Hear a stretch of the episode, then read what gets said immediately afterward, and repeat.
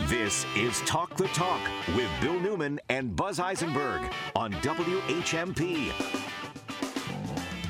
I'm Bill Newman. And I'm Buzz Eisenberg. And we will be joined in just a moment by Peter Wagner, who is an attorney and the executive director of the Easthampton based Prison Policy Initiative. I think we should spend a couple minutes this morning, Buzz, at least reflecting on what happened in Memphis, Tennessee, a horrifying homicide. And I'd appreciate your thoughts. Oh, my thoughts. Uh, uh, first of all, Bill, uh, not very long ago, you and I worked on a clemency case. I spent time in Memphis. I went to see the Lorraine Hotel where Martin Luther King was was assassinated. The day after, he said, "I might not make it to the mountaintop with you," uh, and, and that was so moving for me. And I know that Memphis it had a female African American police chief. It was just trying to um, reflect uh, fairness and, and equality and justice in the way that it was reorganizing law enforcement. It's such a tragedy what happened. Protesters again took to the street yesterday. Uh, the death of 29 year old Tyree Nichols. We have five police officers who have been um, charged with uh, varying degrees of homicide. Uh, and I think three others yesterday were relieved of their duty.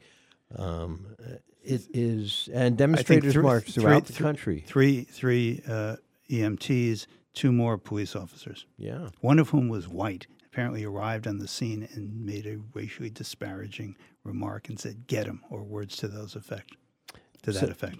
You know, Bill, th- this whole thing that there is the Bureau of Justice Statistics, which is an arm of the Justice Department, um, has uh, done work on ARDs, arrest-related deaths and I was looking over one nine year period, there were 4,813 deaths that were reported to the B- BJS while in custody, taken into custody. Four in 10 of those were attributed to suicide, accidental injury, and natural causes. Six were listed as cause unknown. You have to wonder what, you know, what 60% of almost 5,000 deaths was caused by. Did you say how, what percentage? 60% over a nine year period of 5,000 people arrest related deaths. Uh, uh, you know, we see the ones that are, you know, Rodney King ish or in, I guess well, the ones that are, the ones that are captured on video. That's what we see. That's what we see. You're exactly right. And, and, uh, you know, the, uh, what happened in Minneapolis, it just, it just keeps happening. It's so hard to understand how we can effectively have police reform when it seems enculturated in so many people who join police forces and make that a career? Well, I, I, actually am going to write about this for the Daily Hampshire Gazette for the com- my column this weekend, and I think that certainly it's part of the issue is who is attracted to police work, but there are good people who are also. I mean, it's not every the ex-military and I want to carry a gun and I want to be forceful and I want to be in charge and all of that. It, yeah, sure, there's some of that. That's but I think that the real police reform has got to come that we have to reduce the number of interactions which makes these kind of situations possible. If you hadn't had the stop, Tyree Nichols would be alive. That's true. and this stop did not have to happen. And I really want to get to Peter Wagner, but I just want to take this opportunity. I, I taught criminology over a 20 year period at, at Greenfield Community College, including when the Quinn bill resulted in law enforcement officials getting a higher salary if they took credits at a, at a college, and so I had during the Michael Brown and all the you know the those um, uh, stops and insults and deaths that resulted in Black Lives Matter movement.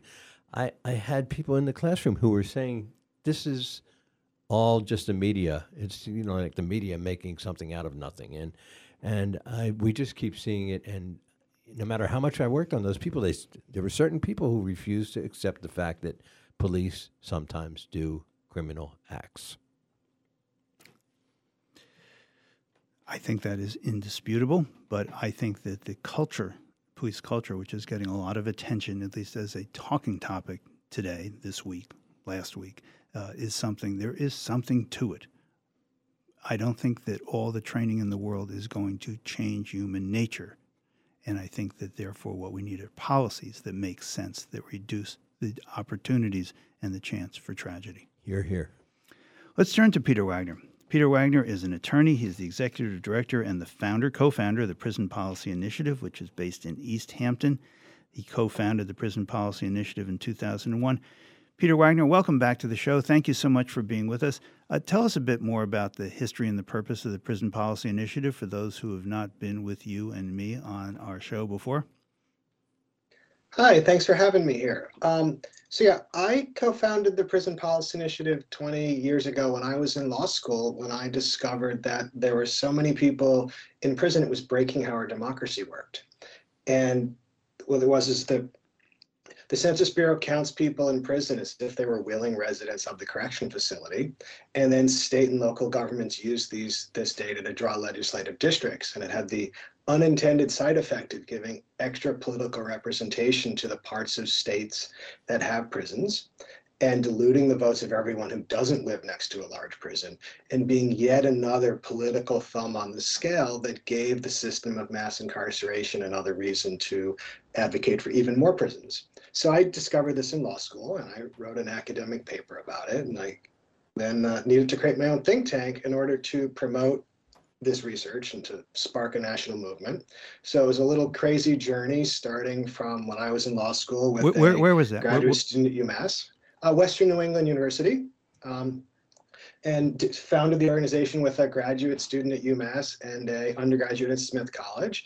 And we started a think tank that then sparked a national movement and at all times, we were always looking for issues that were kind of a stepping stone to talk about how mass incarceration is harmful, but also how it's harmful to the people in the system and it's also harmful to people who are not in the system.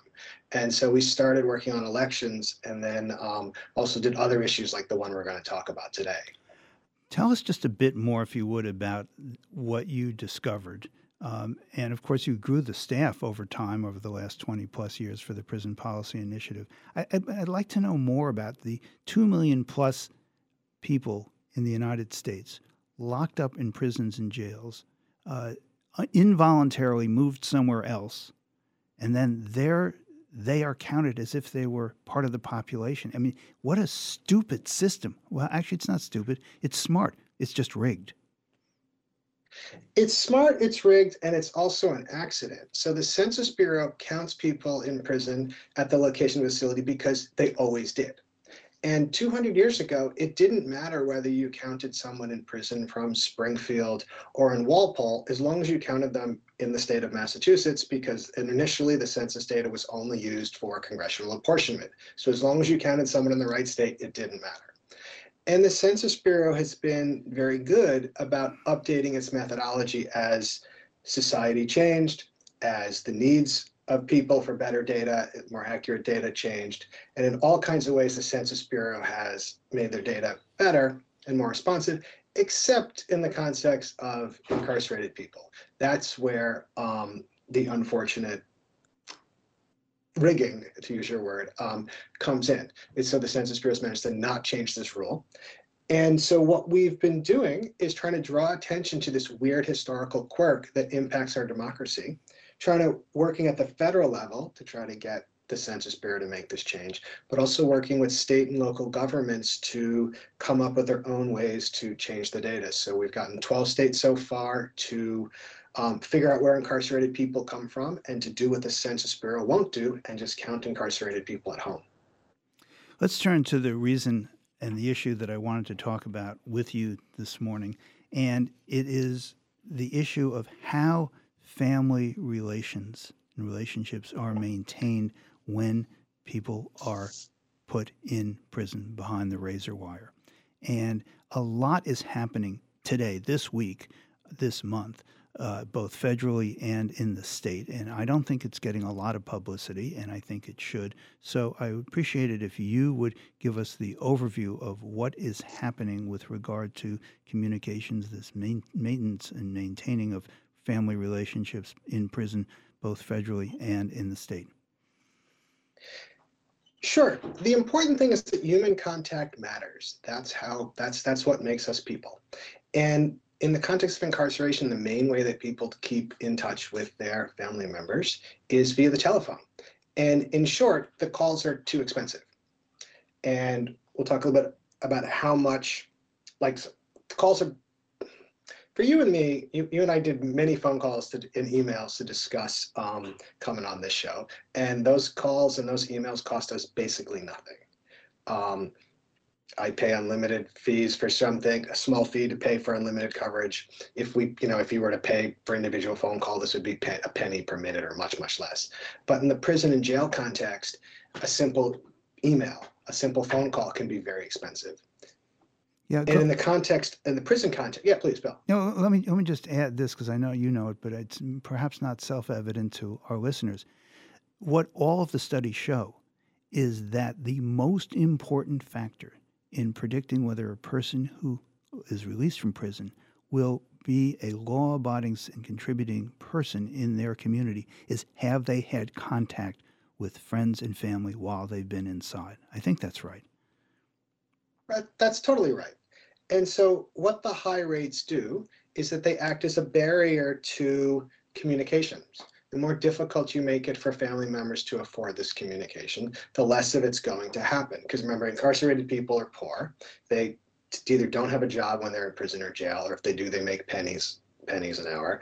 Um, so the people that have to pay for these phone calls are the family members. And so, like, why does this matter? and it's it's obvious that high rates are bad for incarcerated people um, because they're the ones who are trying to have the family contact. Um, it's bad for their family members, people who are not accused of a crime, or not convicted of a crime, but have a family member who's incarcerated or awaiting trial. They then have, they're the ones who have to pay for these calls because the incarcerated people don't have any money. It's bad for them. And as you said, making it harder for people to succeed on release is bad for that individual it's bad for their family members and it's bad for society. So it's a societal choice to make crime worse by charging too much in prisons and jails. Like that's a mistake. And we can't really kind of forget when we're talking about the cost of this that we're talking about some of the poorest families in the Commonwealth. So the rates used to be a dollar a minute. Now they're much less. They're about in Massachusetts prisons and jails, they're 14, 15 cents typically uh, per minute. That's, if you're looking at it in coins for one minute, it's not very many coins. If you look at it in the context of doing a long phone call, that starts to add up. And if you look at it in the context of poor people, it's it's unconscionable. And the really the question is why does it cost 14 cents per minute to do a phone call in a prison? Well, you and I can choose our phone provider based on which company gives me the best service at the best price. If I don't like it, I can switch from AT&T to Verizon or vice versa in a minute's notice. The way it works in a prison or jail is that the prison picks the facility. The prison picks the company that serves. The prison picks the prices, and then the family members pay the bills. But so why is it so expensive? Are the companies greedy? Yes. But the facilities are also greedy in Massachusetts in the prison system, most of the cost that families pay goes not to the company, but to the facility. Most of the money is a kickback to the Department of Corrections or to the jail. So that's a completely unconscionable tax on the poorest families in the Commonwealth. Make them pay too much, discourage contact as a way to raise revenue. That's just backwards. We're speaking with Peter Wagner. He is the executive director of the Prison Policy Initiative, which is based in Easthampton. We're going to take a quick break, and when we come back, he is going to tell us about what is happening in the state about this right now, this week, and what's happening in the federal government and the Congress as well. You're going to want to hear this. Please stay with us. We'll be right back. Always be a good boy, don't ever play with guns. But I shot a man in Reno just to watch him die. More Talk the Talk with Bill Newman and Buzz Eisenberg coming up right here on WHMP. Do you know what's happening this Friday at 9 a.m.? Is this week's Shop Friday Corsello Butcheria? Correct. They go on sale this Friday at 9 a.m. Corsello Butcheria, the Italian style butcher shop in Easthampton. The inspiration is a small family run butcher shop in Rome. The meat is from local farmers they know and trust. Stop in for steaks and sausages, chops or chicken, or just a sandwich. Corsello Butcheria in Easthampton. Get ready to save 30% beginning Friday at 9 a.m. The Shop 30 store at WHMP.com. What are the things on the menu at Paul and Elizabeth's restaurant that were on the menu when Paul and Elizabeth's opened in 1978? There's fish and chips, which is tempura style fish and chips with an ultra light batter. There's those enormous whole wheat rolls. There's Paul and Elizabeth's fish chowder, so rich and creamy it's kind of hard to believe it's dairy free. There are new things on the menu all the time at Paul and Elizabeth's, side by side with things that we never seem to tire of, like pie. Right in your town, maybe even in your neighborhood, an immigrant is building a new life, trying to find their way, all while learning a new language. The International Language Institute offers free English classes for immigrants and refugees, for true beginners and others, like students in our Bridge to College and Careers program. One of the nation's top language schools is right here, with free English classes for immigrants and refugees. The International Language Institute in downtown Northampton.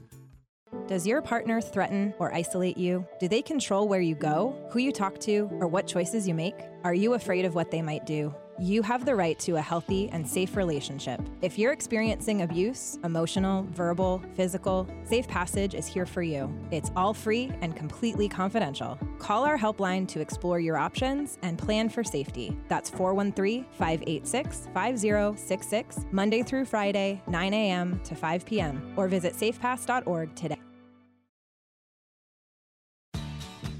You're listening to Talk the Talk with Bill Newman and Buzz Eisenberg.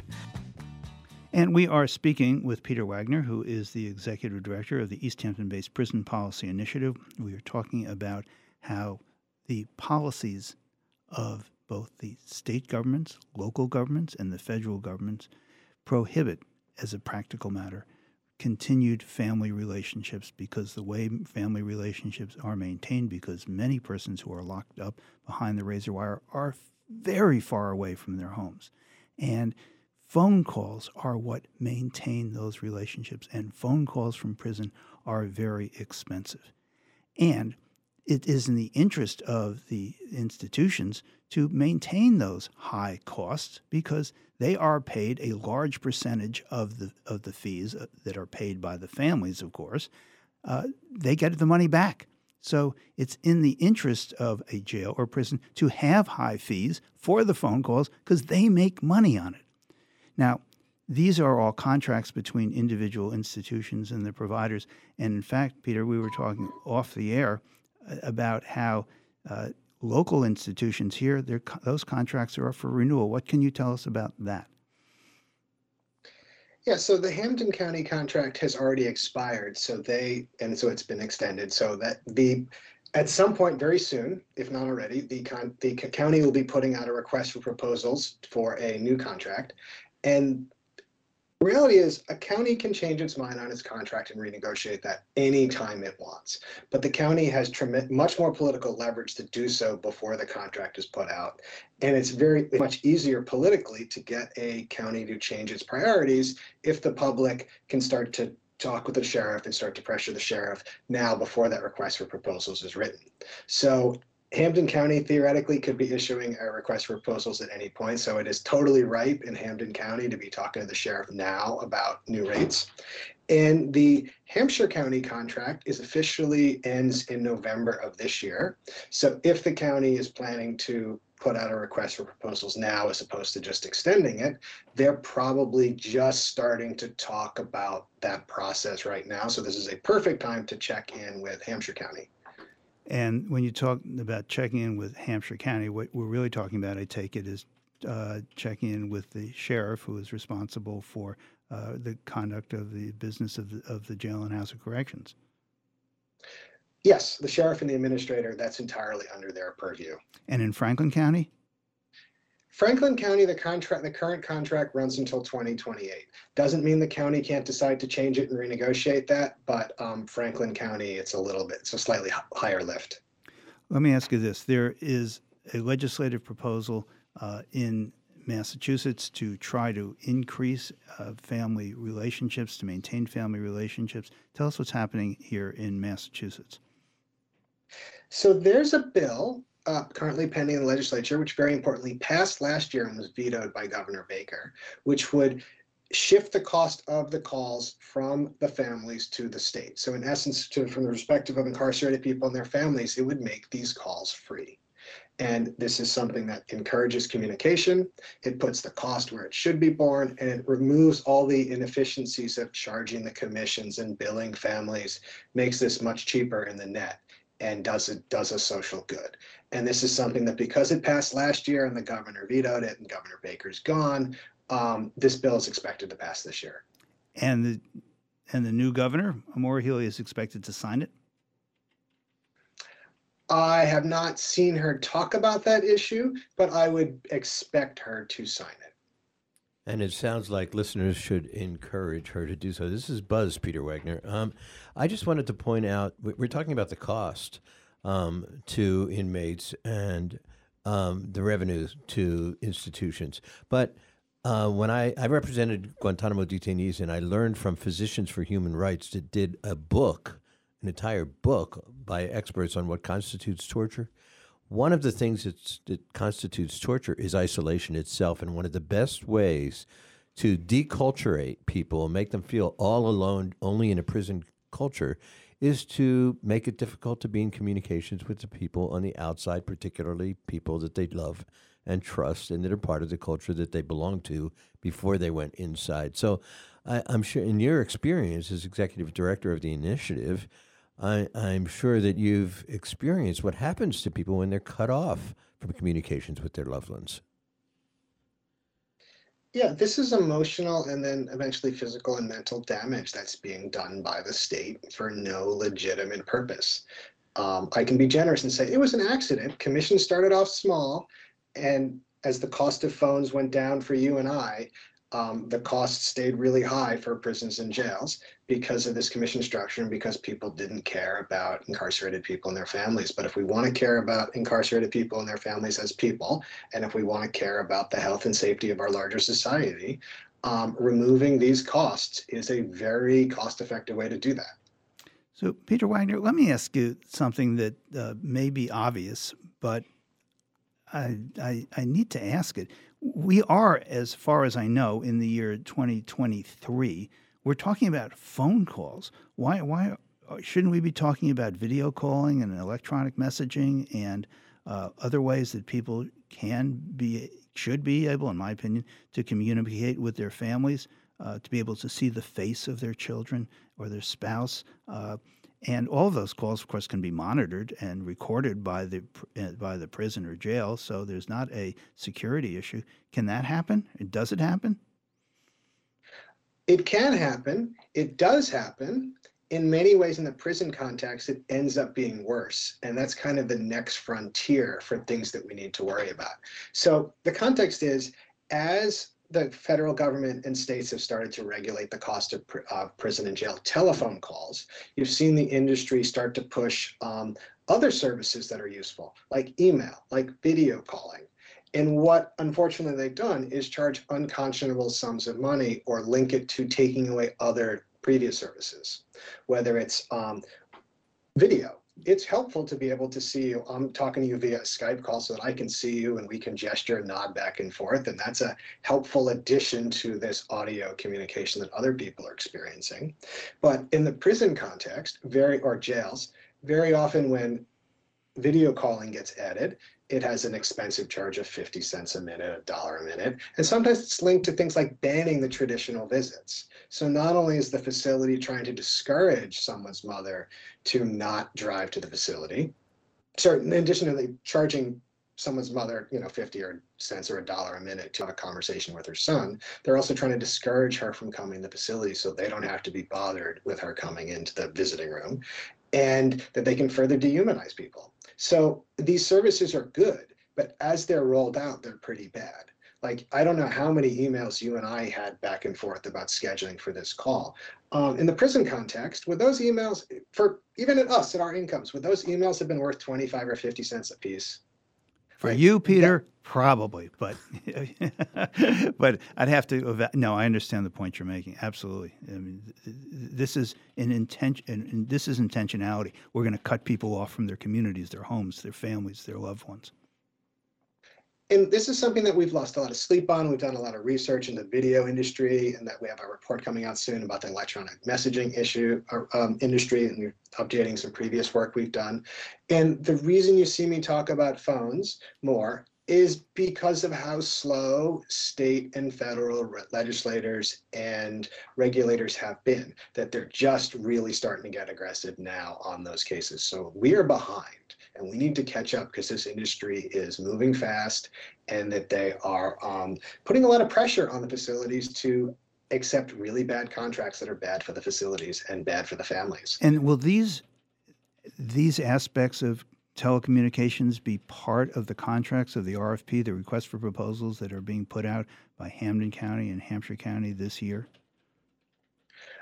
I would expect that both of those counties will be looking for a big bundled service that includes phones and video and email. That's that's likely that's the trend where everybody's going. I don't remember offhand what services they currently have right now, but almost all counties are asking for that.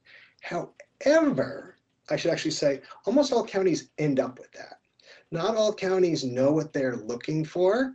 And when counties don't know what they're looking for, they tend to get a worse deal. So that's an important question to ask the sheriff of, are you going to be looking for these services? Do you want them? And is the cost matter to you? Does the quality matter to you? Are you going to link it to other bad things? Are you, um, those are all questions that are really important to address um, during that RFP or request for proposals process. And we have a bunch of guides on our website about the questions that facilities should be asking um, and that family members should be asking of the facility so that this is done right. Because otherwise, the, the companies drive the process and the facilities get what they get. Bill, we led with talking about the policing culture and how it needs to change. The correctional culture, thanks to people like Peter, thanks to the Prison Policy Initiative and those efforts, there's a chance that we can change this horrific culture of indifference to human needs. Peter, let's let's conclude with this. Uh, I've mentioned, and you've mentioned, the bill pending in front of the uh, state legislature now that passed the last session, but uh, uh needs needs to be re, need to be reintroduced and voted on again because Governor Baker vetoed it. Um, is there anything that uh, people on the street, out of the side of the facilities and outside of this uh, uh, uh particular issue, um, can do, either with regard to the state legislation or the federal legislation that you, with the Prison Policy Initiative, are encouraging? Um, well, Massachusetts, I would contact the governor and express support for this bill. Make sure the governor is committed to signing it and committed to pushing for it so this gets passed through, the legislature as soon as possible. And I think in the cases of Hampden and Hampshire County, it's ask the sheriff what's the plan for that RFP? When's it going to be issued? Is the county going to refuse a commission? Um, is the county going to confuse a commission, refuse a commission, and um, how important are low rates? And make the sheriffs commit to that. And will the state legislation supersede these individual contracts or cabin in what their flexibility or uh, discretion is? The state legislation is really well written. It will um, override the contracts or require contracts to be renegotiated, um, and it'll create a um, and it'll close a lot of the possible loopholes, like will prevent facilities from banning visits um, to, create to create demand for video services. So the, the the Massachusetts legislation is very well designed. We're going to leave it there. We have been speaking with Peter Wagner. He is the founder and executive director of the Prison Policy Initiative, a really important uh, uh, group of advocates uh, in, in, in Easthampton with a statewide reach. We really appreciate your being with us today, Peter, and we really appreciate all your work. Thank you very much for having me.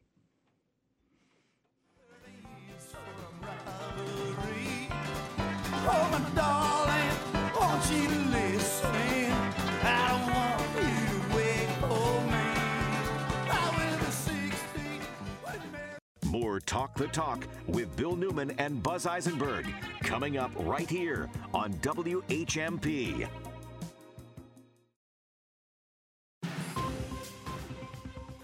For WHMP News, I'm Jess Tyler.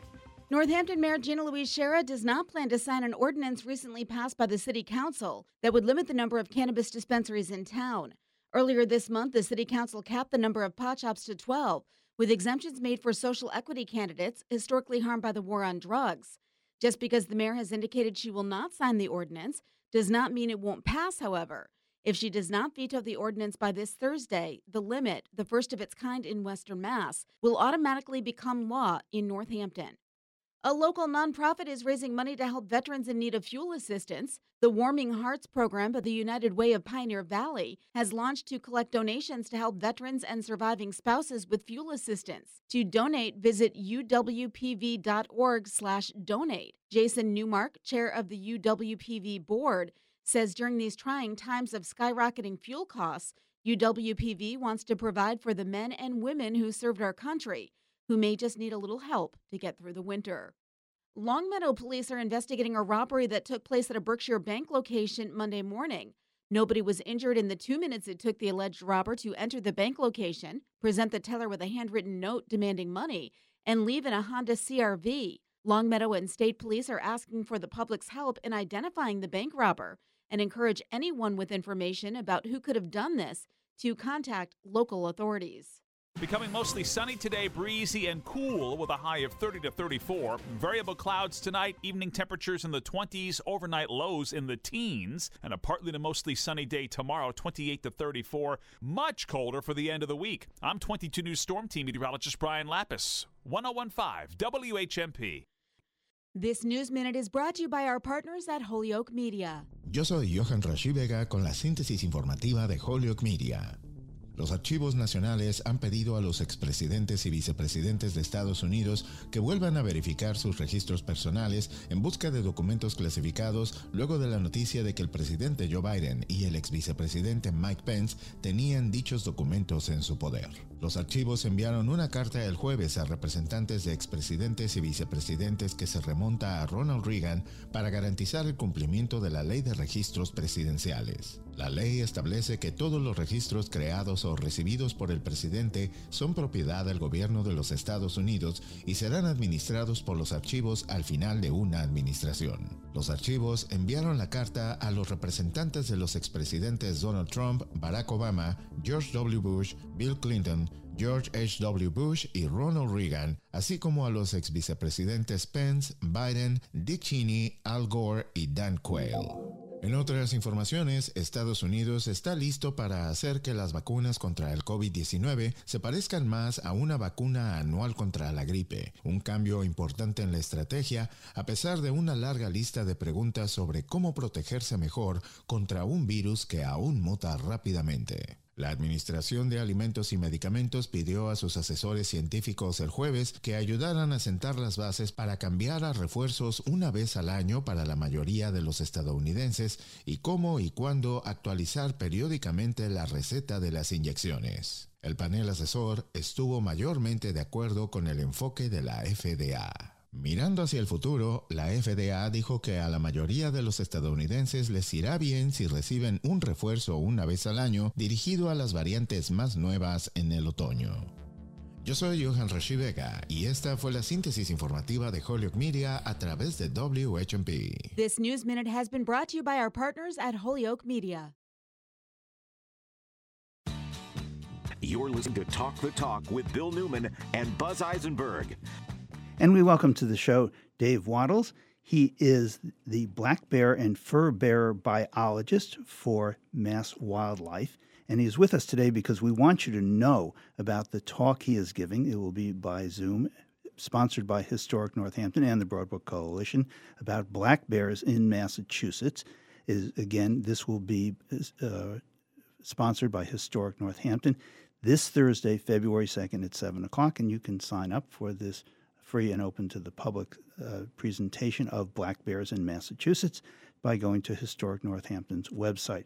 Dave Wattles, thank you so much for being with us. I was fascinated to read that a lot of your research, um, and again, you, uh, Dave Wattles got his master's and doctorate in uh, fishing and wildlife conservation from UMass Amherst, uh, that a lot of your research involves Northampton, of all places. And I was struck by that because I had an experience. I, well, I came home and my wife told me about her experience, which is she came home, the cats were just freaked out. She walked up onto the porch. She didn't understand why the cats were in such a tizzy. And then a bear with a collar came out from underneath our porch. And her first reaction was, Why would someone let a bear, a pet bear, off their leash? that would have been the wrong reaction. However, the bear did eventually, with its collar, leave and uh, trundle on down the road into the meadows. Uh, a lot of your research about black bears has, in fact, been in Northampton. Really interesting to me. Can you tell us about that? Yeah, the state, in uh, collaboration with various researchers over the years at UMass, have been doing research on bears in the state going back to the 1980s. Um, and one of the historic study areas was the Northampton Williamsburg area, uh, as well as up in Rowe and uh, in Hawley and Savoy. And so we've been collaring bears in in the area for for decades now to learn about their habitat use, uh, as well as their survival and reproduction. So we've had a number of collared females uh, who you very much are Northampton Bears and use the the city for a large portion of their home range. And they know when the what garbage day is in the various neighborhoods. How, how do they, what do you mean Northampton Bears? Yeah, so these, uh, I mean, so in the since I was at UMass, we started putting out uh, GPS collars on bears. So we get a location every 45 minutes of where the bears are, and so we know exactly what they're doing. And they are spending a lot of time uh, in neighborhoods, in backyards, in houses, taking advantage of all the food we have around our homes. And and certainly garbage day is one of those. Um, they're smart animals, and they figure out the patterns of those things and and and basically are being trained by people to come come around our homes for food. Do they hang out in the city or do they, you know, travel? They travel, but they basically spend, you know, for the couple bears that we have collared right now, over half their lives inside the city limits. So uh, very much using small little patches of forest between the neighborhoods, but then going backyard to backyard to go to bird feeders and other food sources. it sounds like such a bad idea in some ways. How many bears are you tracking this way? We currently have 35 females collared throughout the state. So from um, the Housatonic Valley, eh, eh, you know, south of Pittsfield, Pittsburgh, uh, Pittsfield, excuse me, um, out to around Worcester. Um, and so those females, as well as their cubs, we're, we're tracking and monitoring. Now, Dave Wattles, you are a black bear and fur bearer biologist. I think that's your job title. Uh, at the risk of uh, exposing my ignorance, what does it mean to be a fur bearer biologist?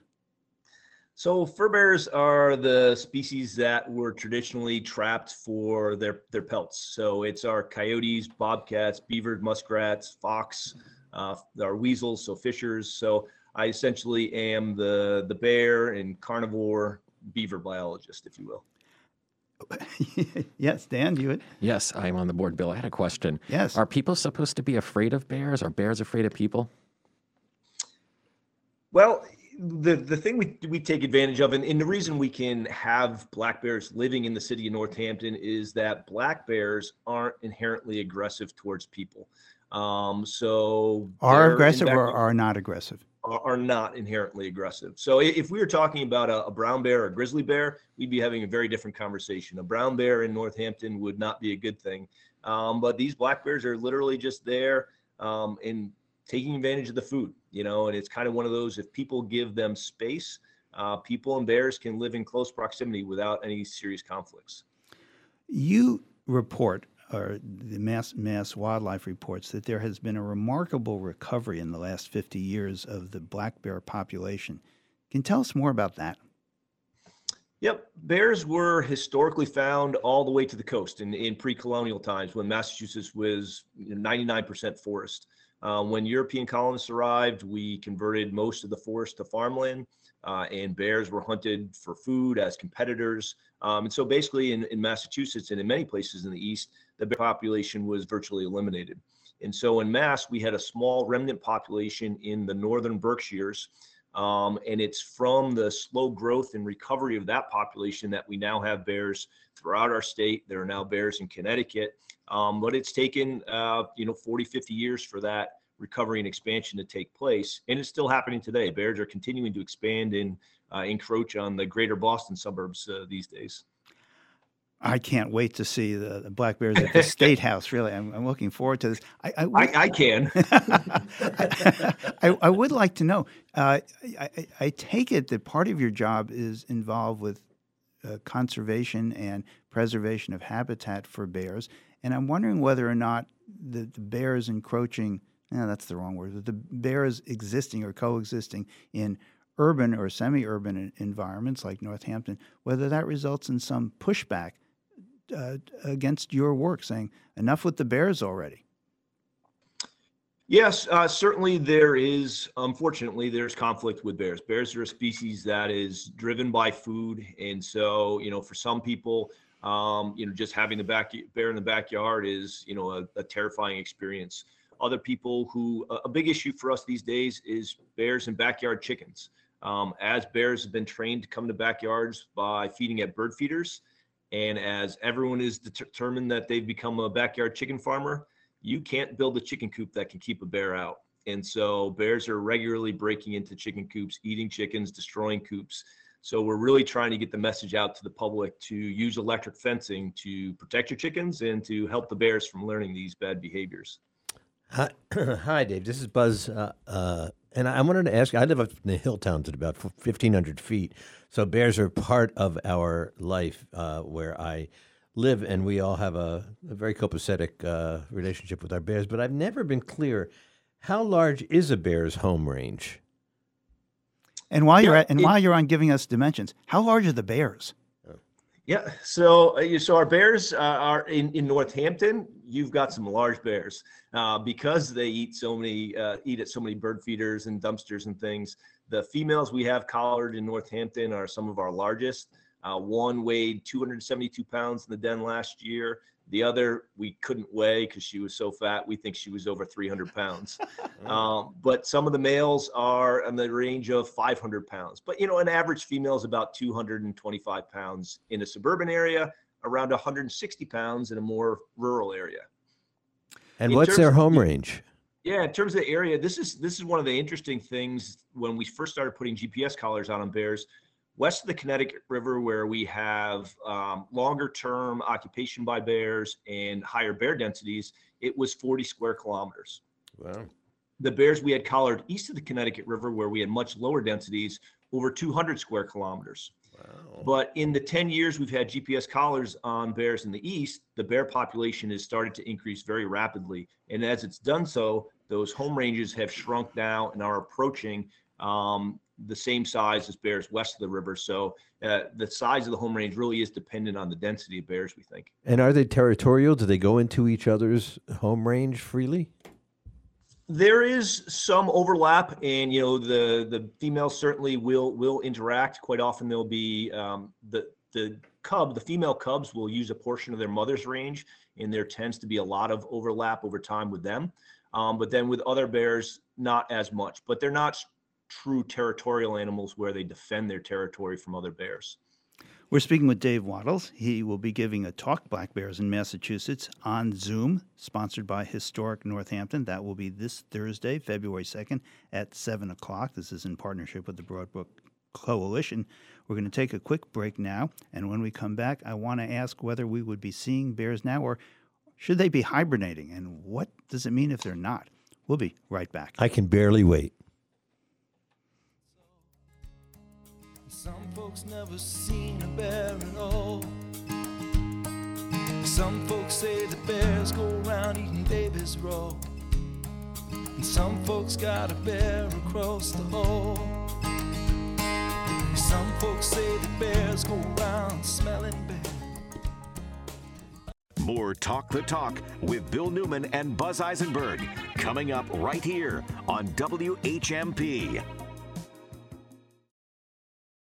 When it's happening here in the Valley, we're talking about it. Voting as well as early voting is the way to go. It shows that we trust the voters. They know why they need an early ballot. They know why they need an absentee ballot. It's not up to government to decide if it's a legitimate reason or not. The voters should get to choose. So this, I think, is a huge advance. 1015, 1400, and 1240. We are the Valley. We are WHMP.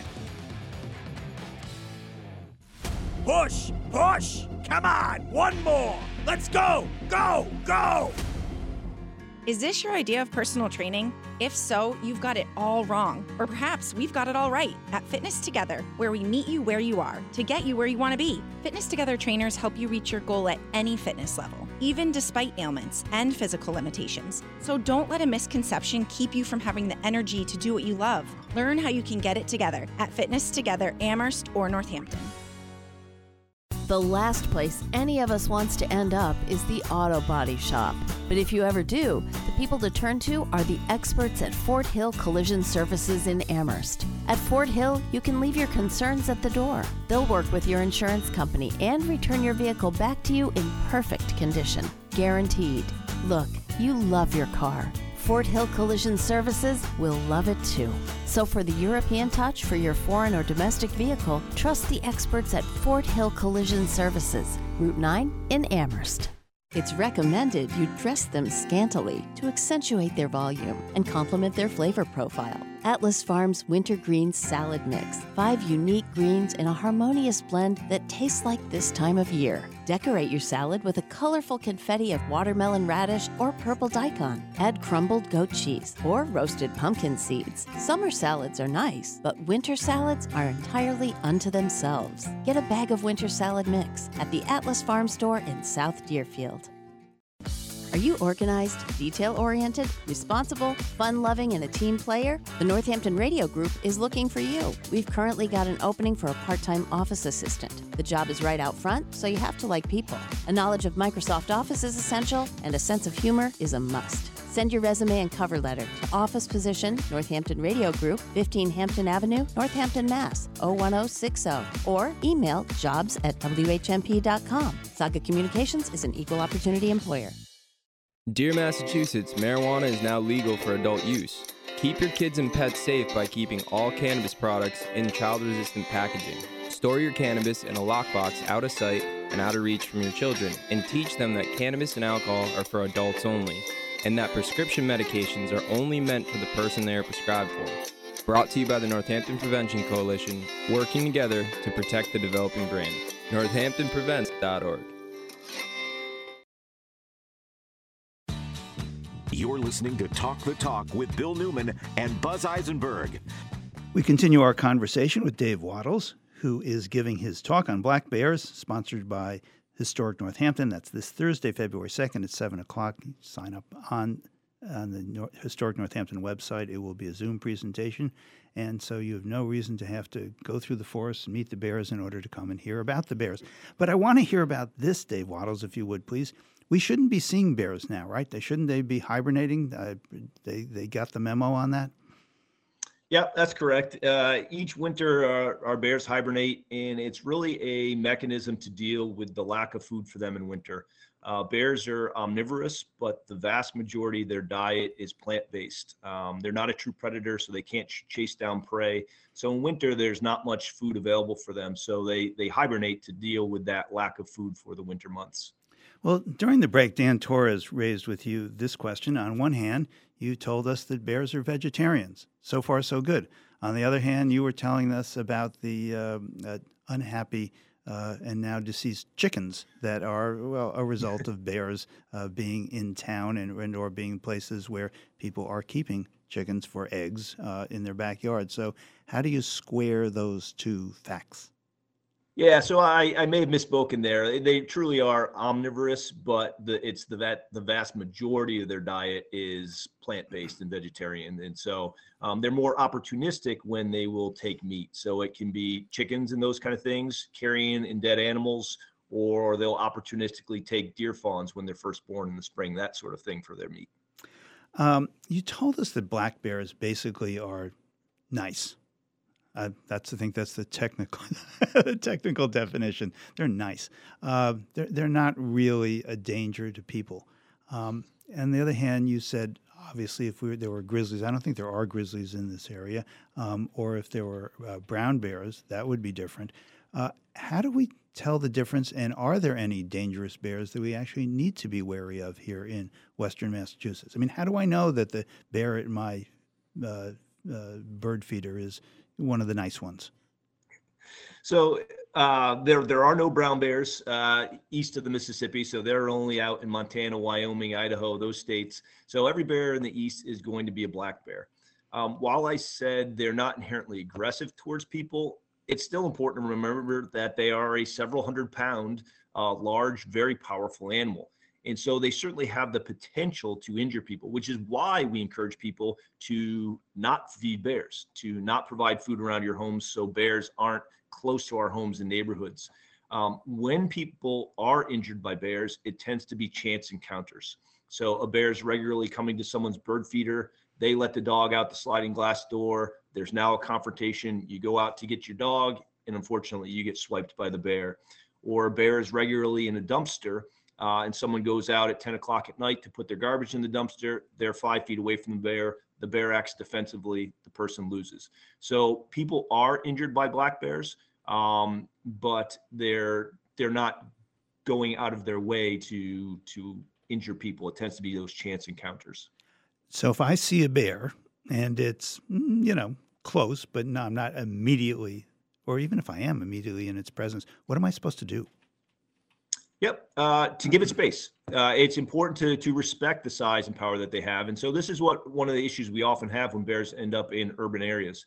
Uh, it's often something that people haven't seen, so they try to get closer to take a picture of something, and that can push the bear further into development or you know make the bear nervous. So so give it space, back off, um, and, and enjoy the sighting, but don't try to get too close.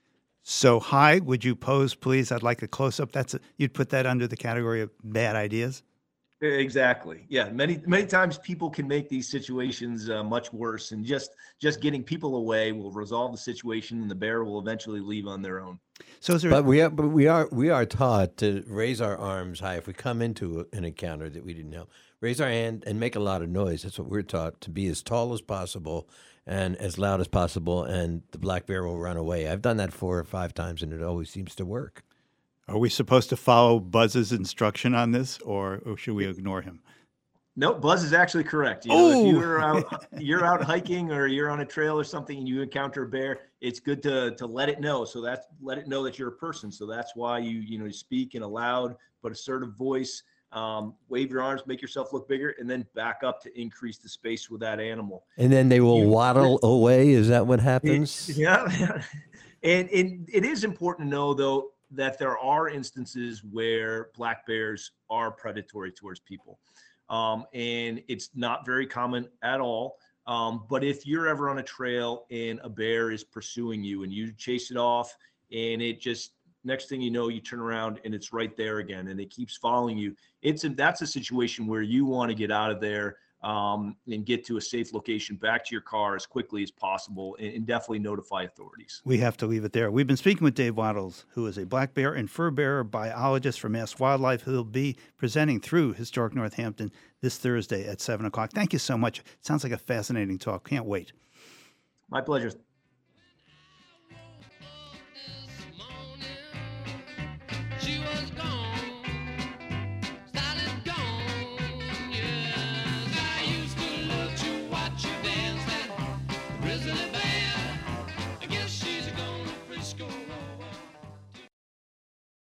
Northampton Neighbors is free of charge and open to all with a range of social and volunteer opportunities, as well as services and support for members 55 and older in the city of Northampton. Need help? Want to help? Join us as a member, a volunteer, or donor. Northampton Neighbors is about more than aging in place, we're about engaging in place, this place. Find us online at northamptonneighbors.org or call us at 413 341 0160.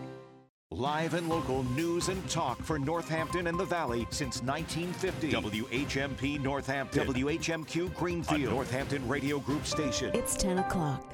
I'm Jess Tyler with your national news on WHMP. Memphis police say two more officers involved in the arrest